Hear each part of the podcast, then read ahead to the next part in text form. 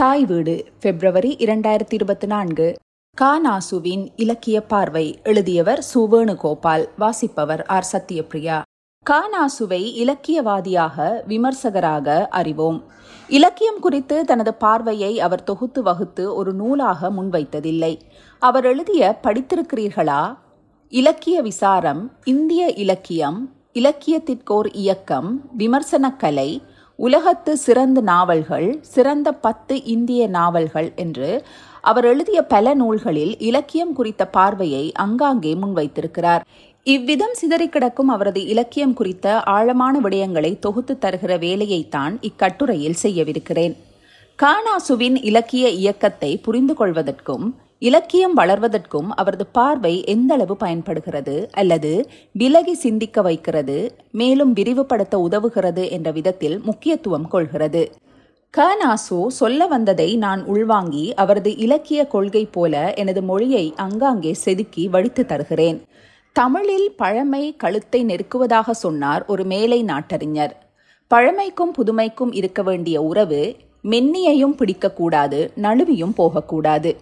பழமையின் சாயல் புதுமைக்கே அனுசரணையாக இருக்க வேண்டும் என்று அவர் கேட்டதும் அப்படி ஒருவர் இருக்கிறார். அவர் புதுமை பித்தன் என்றேன். புதுமை பித்தனின் சாப விமோசனம் கதையை எடுத்து விளக்கி சொன்னேன். அவர் வியந்துவிட்டு இங்கு நீதி இருவேறாக இருக்க முடியாது. வால்மீகியே இதை தீர்த்து வைத்திருக்க வேண்டும் என்றார். தனித்துவம் தேர்வு தரம் பார்வை கலந்து கலையாக திரள்வதுதான் எழுத்து. சிற்பியின் நரகம் போன்ற கதையை உலகத்து சிறுகதைகளிலே தேடினாலும் வெகு சில கதைகள் தான் கிடைக்கும். அக்கதை மத விஷயத்திற்கு ஆதாரமாக இருக்கிறது. கண்டிக்காமலும் இருக்கிறது. இரண்டும் சரி என்பது போலவும் இருக்கிறது. இக்கதையை மறுத்து நான் தெய்வ ஜனனம் என்றொரு கதையை எழுதினேன். புதுமை பித்தனிடம் வெளிப்பட்ட தனித்துவம் தேர்வு தரம் பார்வை கூடி வரவில்லை. புதுமை பித்தனிடம் உள்ளியங்கும் ஆற்றல் என்பது இதுதான். பிற இலக்கியம் உண்டாக்கிய தாக்கத்தால் எழுத நேர்வதும் உண்டு. தாக்கத்தால் எழுதினாலும் ஆளுமையின் தீவிரம் வெளிப்பட வேண்டும். டிஎஃப் போவிஸ் எழுதிய மிஸ்டர் வெஸ்டர்ன் குட்வைன் நாவலை புதுமை பித்தன் படித்தார். அதன் தாக்கத்தில் எழுதியதுதான் கடவுளும் கந்தசாமி பிள்ளையும் என்று நம்புகிறேன். இரண்டிற்கும் அமைப்பிலும் நோக்கிலும் கருத்திலும் எவ்வளவு வித்தியாசம்? அக்கதையில் புதுமை பித்தனின் முழுமையான மேதாவிலாசம் புதிய தத்துவ தரிசனமே உண்டாக்கி விடுகிறது. வாழ்க்கை என்கிற பெரு மாளிகையின் வேறு வேறு சாளரங்களை திறக்கும் ஆற்றல் உள்ளவரே படைப்பாளி. வளம் தரம் உரம் உருவம் நான்கு விடயங்களுக்கும் மேலதிகமான பங்களிப்பு செய்பவரே இலக்கியவாதி. படைப்பாளி எழுதுகிற ஒவ்வொரு வாக்கியத்திலும் உண்மையொளி என்று வாசிப்பவர் தெரிந்து கொள்ள வேண்டிய அளவில் பிரகாசிக்க வேண்டும். இந்த உண்மையொளி என்று சொல்லக்கூடியது எல்லா சிருஷ்டிகர்த்தாக்களுக்கும் பொதுவானதுதான் என்றாலும் வெகு சிலராலே தான் அவர்களது முத்திரையுடன் விசேடமாக விழுந்து செயற்படுகிறது. ஒரு நல்ல படைப்பு நம் மனதில் பொறித்தட்டி ஒரு தீபத்தை ஏற்றி வைக்கின்ற சக்தியை கொண்டிருப்பது ஏற்றுக்கொள்ளப்பட வேண்டியதாக மாற்றுவது சிந்திக்க மறுப்பவர்களையும் சிந்திக்க வைக்கின்ற செயலை தூண்டுவது. ஒரு நல்ல படைப்பில் சிந்தனை வேகமும் செயற்படுத்துகிற விதமும் கூடி வருதல் வேண்டும். படைப்பாளி கருத்து விஸ்தீரணம் கொண்டவராக சகல பிரச்சனைகளிலும் தனது குரலை ஒலிக்க விடுபவராக இருக்க வேண்டும். எல்லா கட்சியிலும் இருக்கும் தார்மீகத்தை எதிரொலிப்பவராக இருக்க வேண்டும். அதே சமயம் எந்த கட்சியிலும் அடங்கி விடாதவராக இருக்க வேண்டும். சிந்தனை சுதந்திரத்தோடு இயங்குபவன் தான் படைப்பாளி. பாத்திரங்களின் உளவியல் வடிவ ரீதியான ஒருமை புதுமை கற்பனையின் வீச்சு எழுத்தாளனின் பார்வை எழுத்தின் வன்மை படைப்பாளியின் ஆளுமை எல்லாம் படைப்பில் முழுமையாக ஒன்று திரண்டு வர வேண்டும். அதுதான் படைப்பு. கதையின் உட்தொடர்புகள் ஒன்றுக்கொன்று சரியாக பொருந்தி இணைவு பெற்றிருக்க வேண்டும். இடம் காலம் உறவு ரத்தின சுருக்கமாக அமைய வேண்டும். பகைப்புலத்தில் கம்ப்ளீட் அட்மாஸ்பியரை உருவாக்கி காட்ட வேண்டும். சிந்தனைகளை சுதந்திரமாக சொல்லிவிடுவது கூட சுலபமாக இருக்கலாம். ஆனால் சிந்தனைகளை நேர்பார்த்து அவற்றை அவற்றின் எல்லை வரை தொடர்ந்து சென்று அவற்றிற்கு உருவம் தருவது மிகவும் சிரமமான காரியம். அந்த காரியத்தை கடைசி வரை தடம் மாறாமல் செய்திருக்க வேண்டும். தீர்க்கமான சிந்தனைக்கும் முடிவுகளுக்கும் உருவம் தர வேண்டும். புதுமை பித்தனின் கயிற்றரவு செல்லம்மாள் சித்தி முதலிய கதைகள் இதற்கு உதாரணங்கள். புதுமை என்ற அம்சத்தை கலையாக மாற்றும் சக்தி புதுமை பித்தனிடம் இருந்தது. இலக்கிய ரசனையில் வக்ரோக்தி என்று வடமொழியில் கூறுவதுண்டு. வேறு யாரும் செய்யவும் சொல்லவும் எழுதவும் துணியாத காரியத்தை எழுதுகிற ஆற்றல் கொண்டவரே வக்ரோக்தி என்ற சொல்லுக்கு உரியவர். மட்டுமல்லாது இலக்கிய பரப்பில் அவர் எழுதுவது புதுமையுடன் இருக்க வேண்டும். ஒரு இலக்கியவாதியின் பர்சனாலிட்டி ஒவ்வொரு படைப்பிலும் வெளிப்பட வேண்டும். உடைந்து தெரித்துவிட்ட ஒரு நிலை கண்ணாடியின் ஒவ்வொரு சில்லிலும் கூட உலகம் பூராவும் பிரதிபலிக்கப்படுவதைப் போல எழுத்தாளரின் ஆளுமை வெளிப்பட வேண்டும். பாரதியிடம் வேகம் என்ற அம்சம் எல்லாவற்றிலும் ஒரு தனியான விதத்திலே அவருக்கே வாய்த்தது போல செயலாற்றுகிறது. புதுமை பித்தனை படிக்கும் போது செல்லும் வழி இருட்டு அடையும் இடம் இருட்டு என்று தோன்றுகிறது. இந்த இருட்டில் உருவங்கள் பலவும் சிகரங்கள் பலவும் தெளிவாக தெரிகின்றன. குருட்டு இருட்டல்ல அது. பாதைகள் தெரிகின்றன. உயிர் துடிப்புள்ள மனிதர்கள் தெரிகிறார்கள் அந்த இருட்டில். பாத்திர உருவாக்கம் முக்கியம். அதிலும் குழந்தைகளை படைப்பில் கொண்டு வருவது சவாலான காரியம். ஆண்கள் பெண்கள் மூட்டைப்பூச்சி முயல் உருவான அளவுக்கும் அதிகமான இலக்கிய முழுமையுடன் அமைதியுடன் குழந்தைகளை உருவாக்கியவர்கள் புதுமை பித்தன் கு அழகிரிசாமி தி ஜானகிராமன். நீர்ப்பரப்பிலிட்ட கல் எழுப்பும் அலைகள் போல வாசகரின் சுயானுபவம் அலை அலையாக பல தலைமுறைகளுக்கும் பரவிக்கொண்டே இருக்க வேண்டும். அந்த சலனத்தை உருவாக்கும் வல்லமை கொண்டதுதான் எழுத்து. படைப்பில் பாவம் கூடி வர வேண்டும். நீல கடலுக்குள் இருந்து அது நிமிர்ந்து நிமிர்ந்து பாக்குதடி எனும் போதும் கட்டுமரம் ஒன்று கதிரவனை முட்டப் போகுதடி. கை கொட்டி அதனை நிறுத்துங்கடி எனும் போதும் நம் கண்முன் ஒரு பாவம் தோன்றிவிடுகிறது. விடயத்தேர்வு சரியாக அமைய வேண்டும். அதிலே ஆழ்ந்த அனுபவம் சித்திக்க வேண்டும். அமைப்பு கச்சிதமாக இருக்க வேண்டும். சொல்லத் தெரிந்த கலை அதைவிட சொல்லாமல் விட தெரிந்த கலையை உணர்ந்தவர்தான் படைப்பாளி. சங்கீத சூழல்களிலே இங்கு தோல்வியடைந்த படைப்புகள் ஏராளம். ந. சிதம்பர சுப்பிரமணியன் சங்கீதக்காரர் அல்ல. ஆனால் சங்கீத சூழலில் வளர்ந்தவர். அவர் இதயநாதம் என்ற படைப்பை தந்திருக்கிறார். அந்நாவலின் அமைப்பில் தொடக்கம் முடிவு ஒருமை மிக சிறப்பாக கூடி வந்திருக்கிறது. ஒரு மனிதனுடைய சரித்திரத்திலே முக்கியமான நிகழ்ச்சிகள் எவ்வளவோ ஏற்படுகின்றன. அவற்றில் சரித்திர ரூபமாக நாவல் எழுத முற்படுகிற ஆசிரியர் எதை விடுவது எதை வைத்துக் கொள்வது என்பதுதான் முக்கியமான பிரச்சினை. இசையுலகிற்கு அனுசரணையான சம்பவங்களை பொறுக்கி எடுத்து அழகாக கோர்க்க தெரிந்திருக்க வேண்டும். எழுதி எழுதி பழகிய அனுபவம் தேவையானதை மட்டுமே கோர்த்துக்கொள்ளும் வீணையை சிறுவன் கிட்டு ஆர்வ கோளாறினால் எடுத்து உடைத்து விடுகிறான். அதனால் பயப்படுகிறான். குரு அதை கண்டு கத்துகிறார். யார் உடைத்தது? என்கிறார். சிறுவன் பயந்து நான் தான் நான் தான் என்று சொல்லி முன்னிற்கிறான் அந்த கணத்தில் அவர் வீணை உயர்ந்ததுதான் அதைவிட உண்மை உயர்ந்தது என்று அவனை அரவணைக்கிறார். இப்படி இசை சூழலில் பல அழகிய அனுபவங்கள் உருவாகியிருக்கின்றன. எது இருந்தாலும் இந்த பர்சனாலிட்டி முழுமையான தனித்துவம் இல்லாத வகையில் எழுத்து இலக்கியமாகாது. வெறும் வார்த்தை கோர்வையாகத்தான் இருக்கும். அபூர்வமான உருவம் நடை விசேடம் ஒவ்வொரு பெராவிலும் ஒவ்வொரு வாக்கியத்திலும் படைப்பாளியின் முத்திரை விழ வேண்டும். லா சராவின் கொட்டுமேளம் கதையில் மாடியிலிருந்து தூக்கி வரும் எண்பது வயதை தாண்டிய அத்தையை பற்றி காய்ந்து இறுகிய சுருங்கிய உடலில் இரு கண்கள் மட்டும் அசைந்தன என்று எழுதுகிறார். ஜலம் கேட்கிறாள் இசை கச்சேரி நடக்கிறது. இசையை விறுவிறுப்பா தொண்டை குழிக்குள் இறங்குவது போல இருந்தது என்கிறார். மேளம் முழங்குகிறது. குண்டு குண்டு மணிகளாக தெரித்து கல்யாண கூடத்தை நிறைத்து கொண்டிருந்தது என்கிறார். வார்த்தைகளுக்கு அடங்காத உணர்ச்சிகளை உணர்த்தி காட்ட வசப்படுத்தும் மொழியையும் கண்களை பறிக்கிற மாதிரி விஷயத்தை பிரகாசம் தருகிற மாதிரி வாக்கியங்களையும் எழுதுகிறவர்தான் தனித்துவமானவர். எழுத்து முதலில் ஜனங்களுக்கா அவனுக்கா என்றால் முதலில் அவனை ஆட்படுத்துகிற விடயத்தை சரியாக சொல்லத்தான். அவன் விரும்பும் பாதையை எழுதுவதனால் என்ன பயன்? எழுதிய பின்புதான் அது ஜனங்களுக்கானது. உண்மைக்கும் கலைக்கும் விரோதம் இல்லாமல் முரண்பாடில்லாமல் கூடிவரும் ஹாஸ்யம்தான் பொருள் உள்ளது. கலை என்ற ஞாபகமே அற்ற கலைஞரிடம்தான் அது அழகாக கூடிவரும். திடமான பழங்கால அறிவுடனும் அனுபவ முதிர்ச்சியுடனும் இன்றைய வாழ்க்கையின் விசேடங்களை முக்கியமில்லாவிட்டாலும் அனுபவிக்கக்கூடிய திறன் உள்ளவரிடமே ஹாஸ்யம் இயல்பாக கூடி வரும் படைப்பாளிக்கு காண்பது பூராவையும் கண்ணில் வாங்கவும் கேட்பது பூராவையும் கொச்சை மொழி அந்தரங்கங்கள் உட்பட காதில் வாங்கவும் சக்தி வேண்டும். உண்மையான உணர்ச்சியிலிருந்து தான் பாவ ஆவேசம் தோன்றுகிறது. வேறுபாடுகள் ஏற்ற இறக்கங்கள் முரண்பட்ட உணர்வுகள் எதிர் எதிர் நிற்கின்ற இடங்களை சரியாக பயன்படுத்தும் போதுதான் ரசபாவோபேதம் உண்டாகிறது. இந்த இரண்டும் இலக்கியத்தில் கூடி வந்தால் நல்லது. கண்ணீர் துளி வர உள்ளுருகும் எழுத்துதான் எழுத்து. உண்மையொளி இல்லாத எழுத்துக்கள் உண்டு. பொய்மையை நிஜம் போல எழுதி ஏமாற்றுவது தெரிந்துவிடும். பத்து பதினோரு வயது சிறுமியாக இருந்தபோது யதுகிரி அம்மாள் பாரதியோடு நெருங்கி பழகியதை பாரதி நினைவுகள் என்று எழுதியிருக்கிறார்.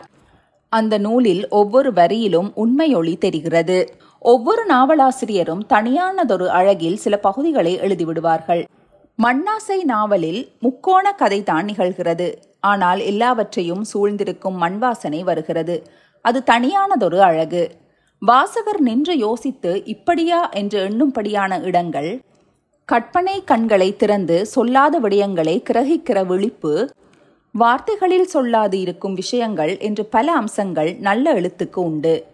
பூரண பொலிவுடன் கலையம்சங்கள் நிறைந்த ஒரு கிராமிய நாவல் என்று கிராமத்து வாழ்க்கை அந்த நாவலிலே அப்படியே உருவம் பெற்றிருக்க வேண்டும்.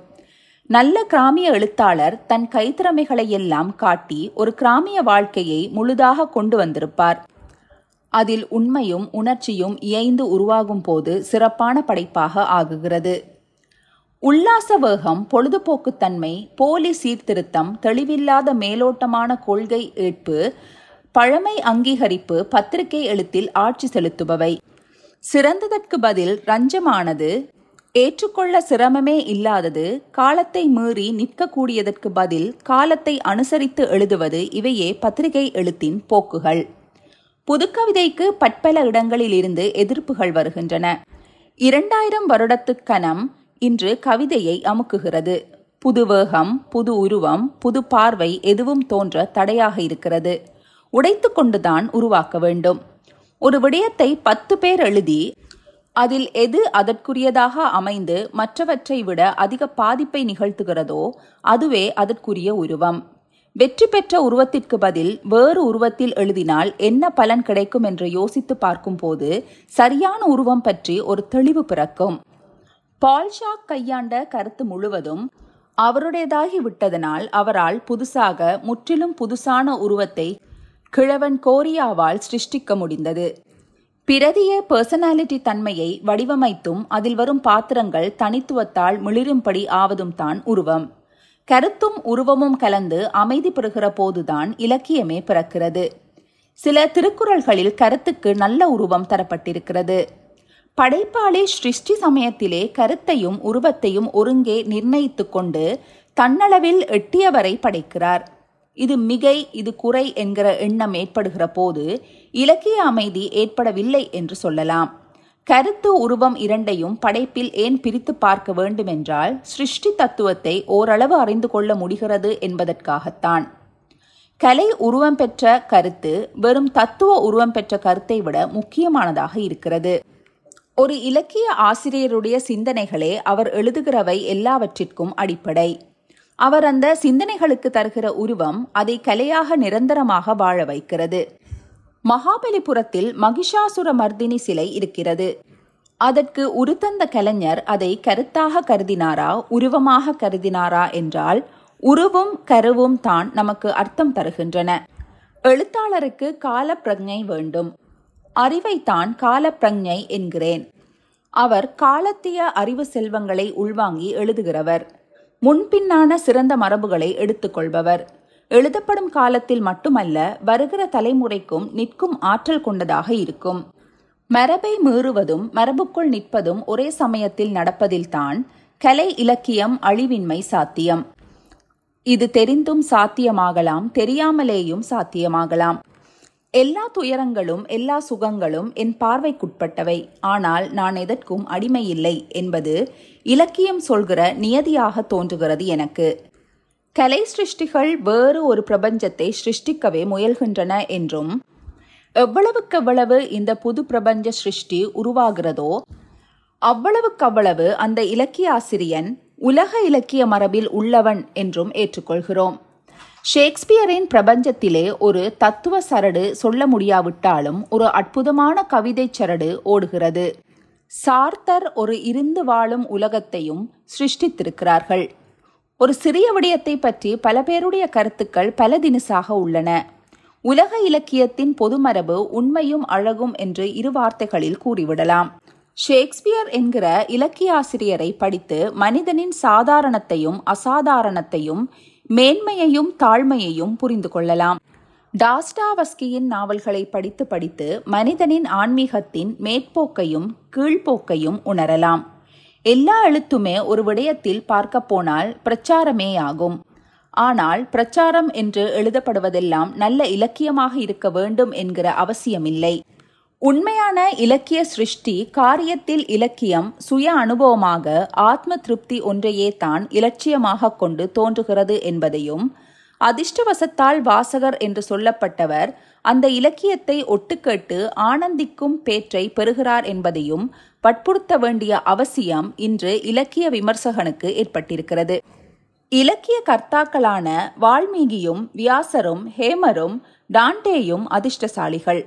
மறைவில் தனிமையில் ரகசியத்தில் ஒதுங்கி நின்று இலக்கிய சிருஷ்டி செய்வது யார் கண்ணிலும் படாது நூல் இயற்றுவது அவர்களுக்கு சாத்தியமாக இருந்தது. இலக்கியம் சிருஷ்டியாகிற சமயத்தில் ஆசிரியனுக்கு மட்டுமே அது சொந்தமான விஷயம்.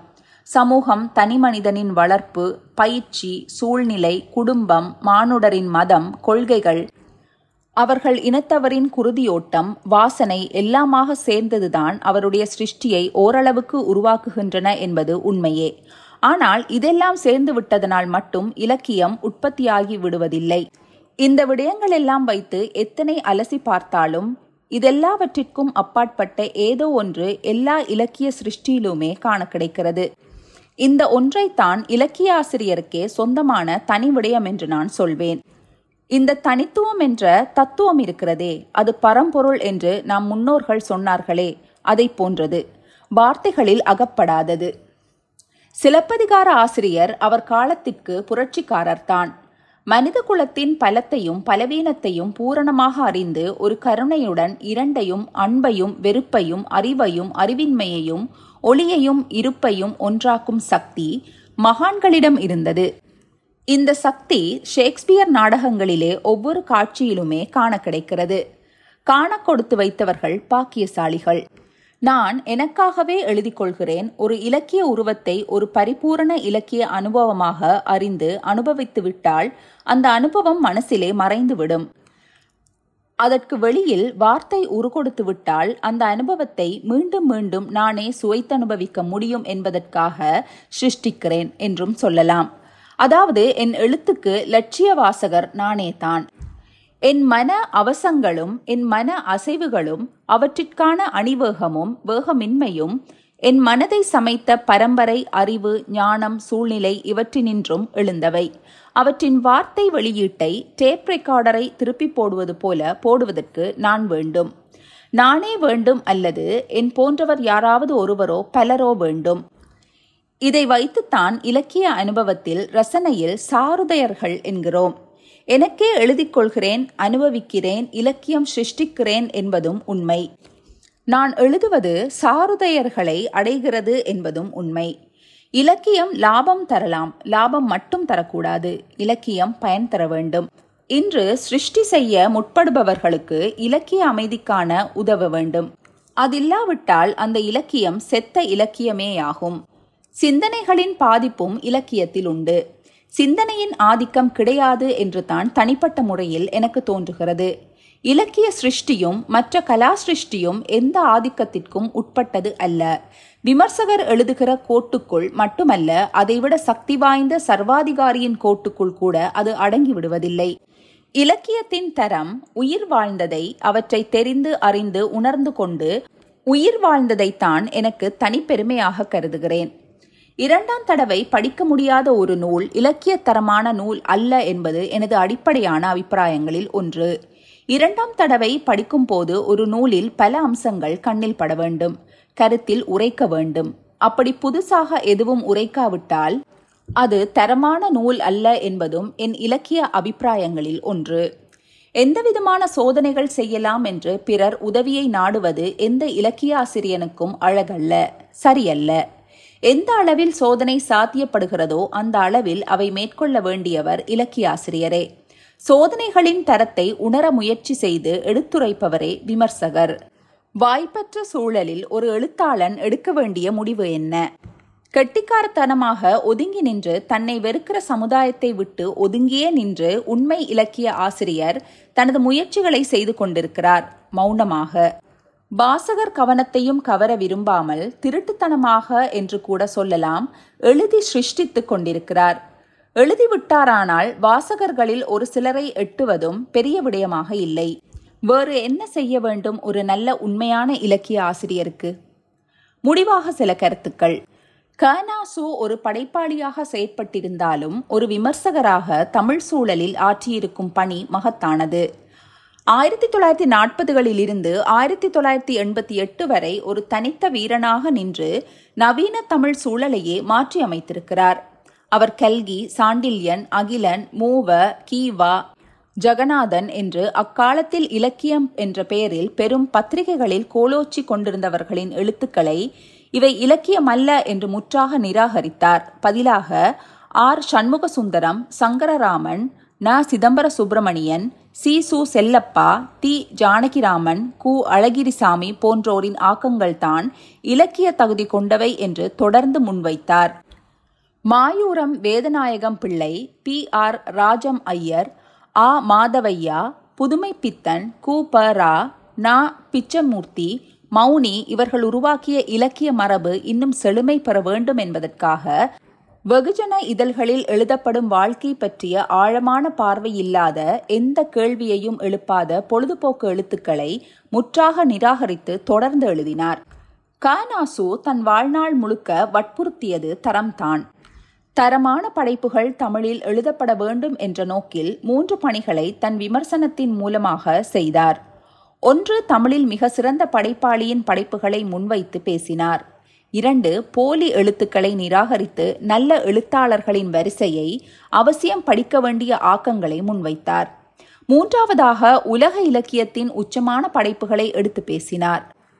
Dante Shakespeare Cervantes Dostoevsky Tolstoy Anton Chekhov Maupassant Ezra T S Eliot Thomas Mann James Joyce Selma Lagerlof என்று அவர்களின் படைப்புகளை முன்வைத்து பேசினார். இவர்கள் உருவாக்கிய உலகத்தரமான இலக்கிய மரபை தமிழில் உருவாக்கிவிட வேண்டும் என்று போராடினார். தமிழில் எழுதப்பட்ட சிறந்த நாவல்களை பட்டியலாக தந்தார். சிவராம காரந்த் பஷீர் தக்களி அதின் பந்தோபாத்தியாயா? யூ ஆர் அனந்தமூர்த்தி என்று இந்தியாவின் முக்கியமான நாவல் ஆசிரியர்களின் படைப்புகளை முன்வைத்து பேசினார். சிலப்பதிகாரம் கம்பராமாயணம் திருக்குறள் சங்க இலக்கியம் உலக இலக்கியத்திலே மிக உயரமானவை. தன்னிகரற்ற படைப்புகள் என்றதோடு ஆங்கிலத்தில் மொழிபெயர்த்தார். சிலப்பதிகாரம் டான்டேயின் படைப்புகளை விட சிறந்தது என்று எழுதினார். உலகத்தின் மகத்தான நாவல்களை தமிழில் மொழிபெயர்த்து தந்தார். லாசா ரா கீரா ஜெயகாந்தன் சுந்தர ராமசாமி பூமணி வண்ண நிலவன் என்ற வரிசையை முதன்மைப்படுத்தினார். அவரது விமர்சனத்தின் அடிப்படையான விடயம் தரமான படைப்புகளை உருவாக்குவதும் படைப்பு சூழலை கட்டமைப்பதுமாக அமைந்தது. உருவம் ஒரு படைப்பிற்கு உள்ளடக்கத்தை விட முக்கியமானது என்று கூட குறிப்பிடுகிறார். உள்ளடக்கம் மிக முக்கியமானதுதான் என்றாலும் உருவத்திற்கு ஒரு முக்கியத்துவம் தர வேண்டும் என்பதற்காக அவ்விதம் அழுத்தி சொன்னார். ஹென்றி ஜேம்ஸ் புதிய வடிவத்தில் எழுதி புதிய மரபை உண்டாக்கிய போது ஜேம்ஸ் ஜாப்ஸ் அதிலிருந்து புதிய வடிவத்தில் எழுதி காட்டினார். அவரிலிருந்து காஃப்கா வேறுவிதமான யதார்த்தத்தில் எழுதினார் என்று உதாரணங்களை காட்டினார். எந்த படைப்பு நம்பகத்தன்மையை மிக மிக அசலாக தருகிறதோ அதுவே அதற்குரிய உருவம் என்றார். என்றாலும் உருவம் வடிவம் குறித்து பிரித்து வகுத்து தீவிரமாக கட்டுரைகள் எழுதவில்லை. மிகச்சிறந்த படைப்புகள் படைப்பாளியின் தனித்துவமான ஆளுமை திறனால் உருவாகின்றன. அவனது ஒவ்வொரு படைப்பிலும் படைப்பாளியின் பர்சனாலிட்டி வெளிப்படும் என்கிறார். அவனே படைப்பாளி என்றார். தமிழில் புதுமை பித்தனையும் பாரதியையும் இதற்கு சாட்சியாக முன்வைத்தார். தன்னை இந்த வகையில் தோல்வியுற்ற படைப்பாளி என்று தனது சிறுகதையை ஒப்பிட்டே சொன்னார். படைப்பு படைப்பிற்கு அப்பால் ஒரு பர்சனாலிட்டியை வாசகனிடத்தில் உண்டாக்கி காட்டுவதே சிறந்த படைப்பு என்றார். இதற்கு மோகமுள் நாவலை முன்வைத்து பேசியிருக்கிறார். கர்னாசு பேசியது எழுதியது எல்லாம் உலகத்தரமான படைப்புகள் படைக்கப்படுவதற்கான சிந்தனைகள்தான். படைக்கப்பட்ட படைப்பின் உள்ளடக்கம் குறித்தும் கலை நுணுக்கங்கள் குறித்தும் எடுத்து வைத்து பேசினார். ஆனால் இந்த உள்ளடக்கம் உலகம் படைப்பிற்கு வெளியே எவ்விதம் மறைந்திருக்கின்றன என்பது குறித்து பேசவில்லை. வர்க்க முரண்பாடு சாதிய முரண்பாடு அரசியல் இயக்கங்கள் வரலாற்றில் மறைக்கப்பட்ட உண்மைகள் இனக்குழுக்களின் சமூக உறவு பண்பாட்டு பிரச்சினைகள் போரின் விளைவுகள் அந்நிய ஆட்சி நிலவுடைமையின் குணரூபங்கள் ஆட்சி மாற்றங்கள் மத கருத்துக்கள் என்று எத்தனையோ சமூகவியல் பிரச்சினைகள் நாவலுக்கு அடித்தளமாக நிற்பதையும் அதன் தேவைகள் படைப்பில் எவ்விதமாகவெல்லாம் அமைகிறது என்பது குறித்தும் கனாசு வற்புறுத்தி பேசியதில்லை. படைப்பிற்குள் இருக்கும் சமூக உறவு பற்றி பேசினார். வெளிப்புறத்திலிருந்து அவை படைப்பிற்கு எவ்விதம் மூலமாக அமைகின்றன என்பது குறித்து பேசவில்லை. பல்வேறு கோட்பாடுகள் இலக்கிய தளத்தை விரிவுபடுத்தும் மனித வாழ்வை ஆழமான புரிதலுக்கு உள்ளாக்கும் என்பதில் அவர் கவனம் கொள்ளவில்லை. உலகத்தரமான படைப்பில் கூடி வரும் பல்வேறு அழகியல் குறித்து பேசினார். ஒவ்வொரு படைப்பிலும் ஒவ்வொரு விதமான அழகியலும் பர்சனாலிட்டியும் நுணுக்கங்களும் கற்பனையின் சாத்தியங்களும் புதைந்திருப்பதை எடுத்துக்காட்டி இதனால் இப்படைப்பு தரமானது என்று சொன்னார். கட்சி சார்ந்து கொள்கை சார்ந்து எழுதப்படும் படைப்புகளில் மற்ற உண்மைகளை தவிர்ப்பதாலும் நிராகரிப்பதாலும் அவை முழுமையான படைப்புகள் இல்லை என்றார். ஒரு படைப்பாளி எவ்வற்றிற்கும் சார்பற்றவனாக இருக்கும் போதுதான் எந்த உண்மையையும் தவறவிடாமல் எழுதும் தார்மீகம் உருவாகும் என்றார். எந்த உள்ளடக்கத்தையும் படைப்பாளி எடுத்துக்கொள்ளலாம் என்ற க நாசு அது குறித்தும் அதன் பக்கமாக படைப்பின் மூலங்களை விரிவாக பேசவில்லை. ஆனால் உலக படைப்புகளின் விதவிதமான உள்ளடக்க நிலையிலிருந்துதான் மகத்தான படைப்புகள் என்ற முடிவிற்கு வந்தார். உதாரணமாக டால்ஸ்டாயின் போரும் அமைதியும் தாஸ்தாவெஸ்கியின் கரமசோவ் சகோதரர்கள் என்ற படைப்புகளை முன்வைத்து விரிவாக பேசினார். உயர்வான படைப்புகளை உருவாக்கும் சூழலுக்கு கானாசு இன்றைக்கும் தேவைக்குரியவராக இருக்கிறார். நன்றி.